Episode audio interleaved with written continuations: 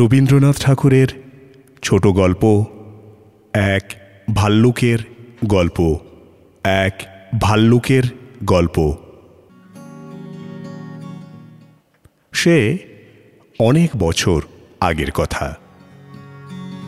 উনিশশো চোদ্দ সালে ইউরোপে মহাযুদ্ধ বেঁধেছিল। যুদ্ধ বাদবারও কয়েক মাস আগের একটা গল্প বলছি। গল্পটা বানানো নয়, একেবারে সত্যি ঘটনা।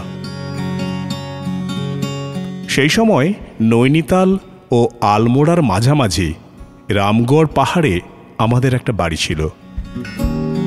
সেখানে যাওয়া সহজ ছিল না। এত চড়াই ভাঙতে হয় যে সে রাস্তায় মোটর যেতে পারে না।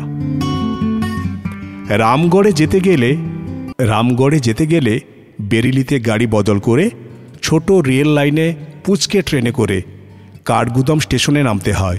এখান থেকেই ওই অঞ্চলের হিমালয় পাহাড় আরম্ভ হয়েছে। কাঠগুদাম থেকে ঘোড়ার পিঠে পাহাড়ে উঠতে হয়। যারা ঘোড়ায় চড়তে ভয় পায়, তাদের জন্য ডান্ডি বলে একরকম হাতলওয়ালা আরাম চেয়ার পাওয়া যায়। চারজন বাহক সেটা কাঁধে নিয়ে যায়। আমাদের বাড়িটা রামগড় পাহাড়ের উপরে, সাত হাজার ফিট উঁচুতে ছিল। কাঠগুদাম থেকে ষোলো মাইল পথ উঠে যেতে হতো। আমার বাবা বাড়িটার নাম দিয়েছিলেন হৈমন্তী। বেশ সুন্দর নাম নয় কি? হৈমন্তী নামের মধ্যেই পাহাড়ের ঠান্ডা ঠান্ডা ভাব যেন বেশ রয়েছে। গরমে ছুটি পড়লে বাবা আমাদের নিয়ে গেলেন রামগড়ে। শান্তিনিকেতনে তখন দারুণ গরম লু বইছে। জলের অভাবে গাছপালা সব মরমর। পাহাড়ে পৌঁছেই সেই গরম থেকে নিষ্কৃতি পেয়ে বড় আরাম বোধ হল। আমরা কয়েকজন হৈমন্তীতে গিয়ে গুছিয়ে বসবার পর অনেক লোক সেখানে এসে পড়লেন। অতিথিতে বাড়ি ভরে গেল। যদিও হৈমন্তী পাহাড়ের একটা নিতান্ত নিরালা জায়গায় লোকের বসতি বা হাট বাজার থেকে অনেক দূরে। আমাদের খাওয়া দাওয়ার অভাব হলো না। বাড়ির সঙ্গে মস্ত বড় বাগান ছিল। আপেল, পেয়ারা, বীজ, চেরি প্রভৃতি ভালো ভালো ফলের গাছ ছিল বিস্তর। বাগানেও সবজি হতো প্রচুর। খুব মজা করে আমরা সেই সব ফল ও সবজি খেতুম। গণ্যমান্য অতিথিদের মধ্যে এলেন অতুল প্রসাদ সেন ও সিএফ এন্ড্রুজ। অতুলবাবুর নাম তো নিশ্চয়ই তোমরা শুনেছ। তিনি ছিলেন কবি, অনেক গান বেঁধেছিলেন। তার গান শুনতে সকলে ভালোবাসতেন। আর সিএফ এন্ড্রুজ, সাহেব হলে কি হয়, তিনি আমাদের দেশকে নিজের দেশ করে নিয়েছিলেন। তিনি উৎপীড়িত ও গরিবদের সর্বদা সাহায্য করতেন। সেই কারণে লোকে তার দীনবন্ধুর নামও দিয়েছিলেন। আমাদের কাছে আরও এলেন আমার ভাইপো দীনেন্দ্রনাথ ও মুকুল দে। দীনেন্দ্রনাথ খুব ভালো গান গাইতে পারতেন। বাবার সব গান তিনি জানতেন। সেই কারণে লোকে তাকে বলতো রবীন্দ্রসঙ্গীতের ভাণ্ডারী। মুকুল দে যখন শান্তিনিকেতন স্কুলের ছাত্র, তার আঁকার খুব শখ। রাত দিনই কাগজ, পেন্সিল নিয়ে সকলের ছবি এঁকে বেড়াত। পরে সে আর্টিস্ট বলে নাম করেছে। এতগুলি লোক এক বাড়িতে আমাদের খুব জমেছিল সেবার। রোজ সকালবেলায় পাহাড়ের গায়ে একটা গুহার সামনে আমরা সকলে বসতুম। সেখান থেকে যেদিকে তাকানো যায়, সেদিকে মনোরম দৃশ্য। কত পাহাড় পর্বতের শ্রেণি, তাতে কত রকমের গাছ। পিছন থেকে পাহাড়ের মাথা পর্যন্ত গভীর বন, আর ভিতর কত বিচিত্রময় সুন্দর সুন্দর অর্কিড ফুল। আর সবচেয়ে ভালো লাগতো বরফের পাহাড়ের অপূর্ব দৃশ্য।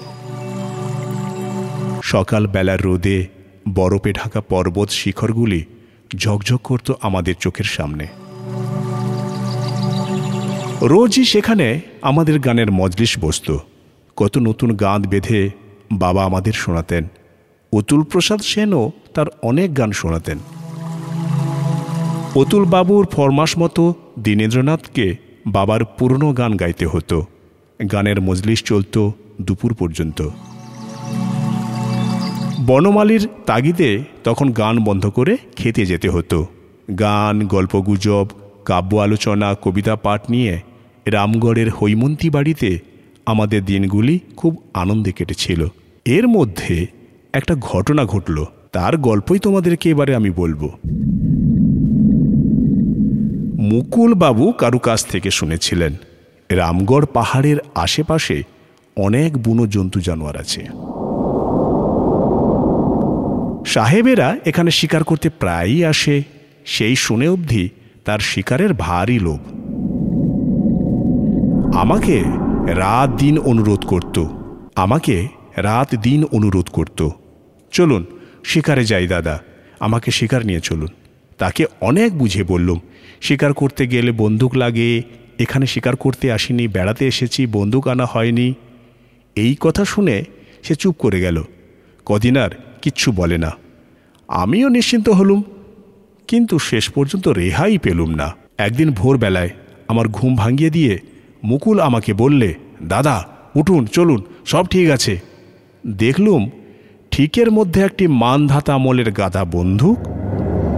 আমাদের বাড়ির তদারক করে যে মুন্সি, তার কাছ থেকে বন্দুক জোগাড় করেছে, কেবল তা নয়, তাকে শুদ্ধই ধরে নিয়ে এসেছে। মুকুল বললে, মুন্সিকে ধরে নিয়ে এসেছি, সে আমাদের পথ দেখাতে পারবে, জঙ্গলে আমরা হারিয়ে যাব না। মুকুল নাচড় বান্দা। না গিয়ে উপায় নেই। পকেটে কিছু খাবার নিয়ে আমরাও তিনজন বেরিয়ে পড়লুম।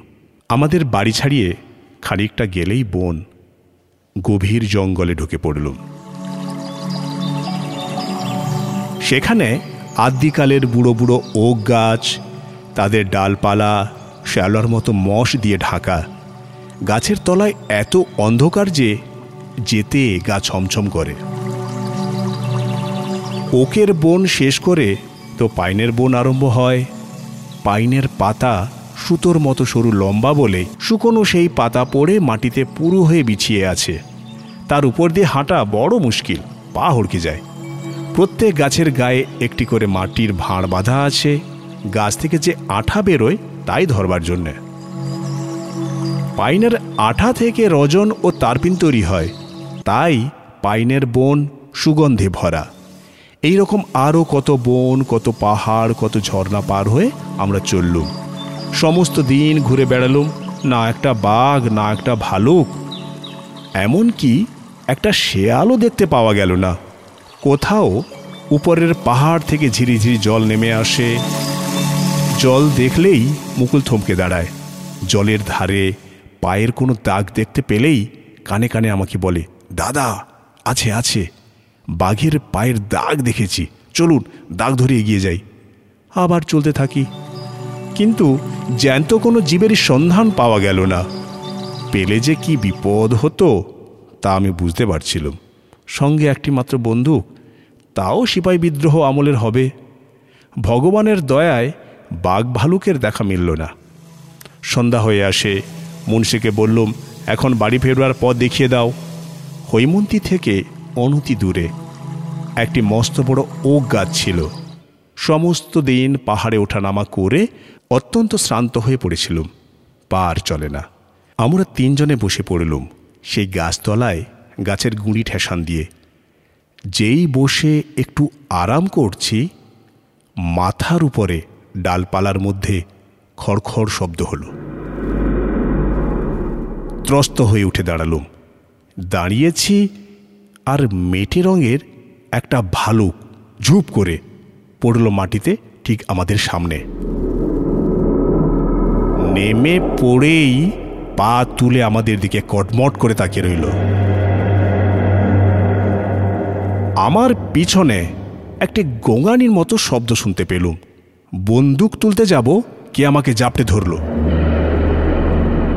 বন্দুকটা তার হাত থেকে ছাড়িয়ে নেবার জন্য টানা হাসিরা করছি, এমন সময় ভালুকটা মুখ ফিরিয়ে হুড়মুড় করে জঙ্গলের মধ্যে ঢুকে পড়ল। আমার মনে হলো চলে যাওয়ার সময় তার মুখ দেখে যেন একটু বিদ্রুপ হাসি দেখা গেল। ভালুক কি হাসতে পারে? কে জানে আমাদের কাণ্ড কারখানা থেকে সে কি সত্যি কৌতুক বোধ করল? কি জানি, তবে চলে গেল তাই রক্ষে।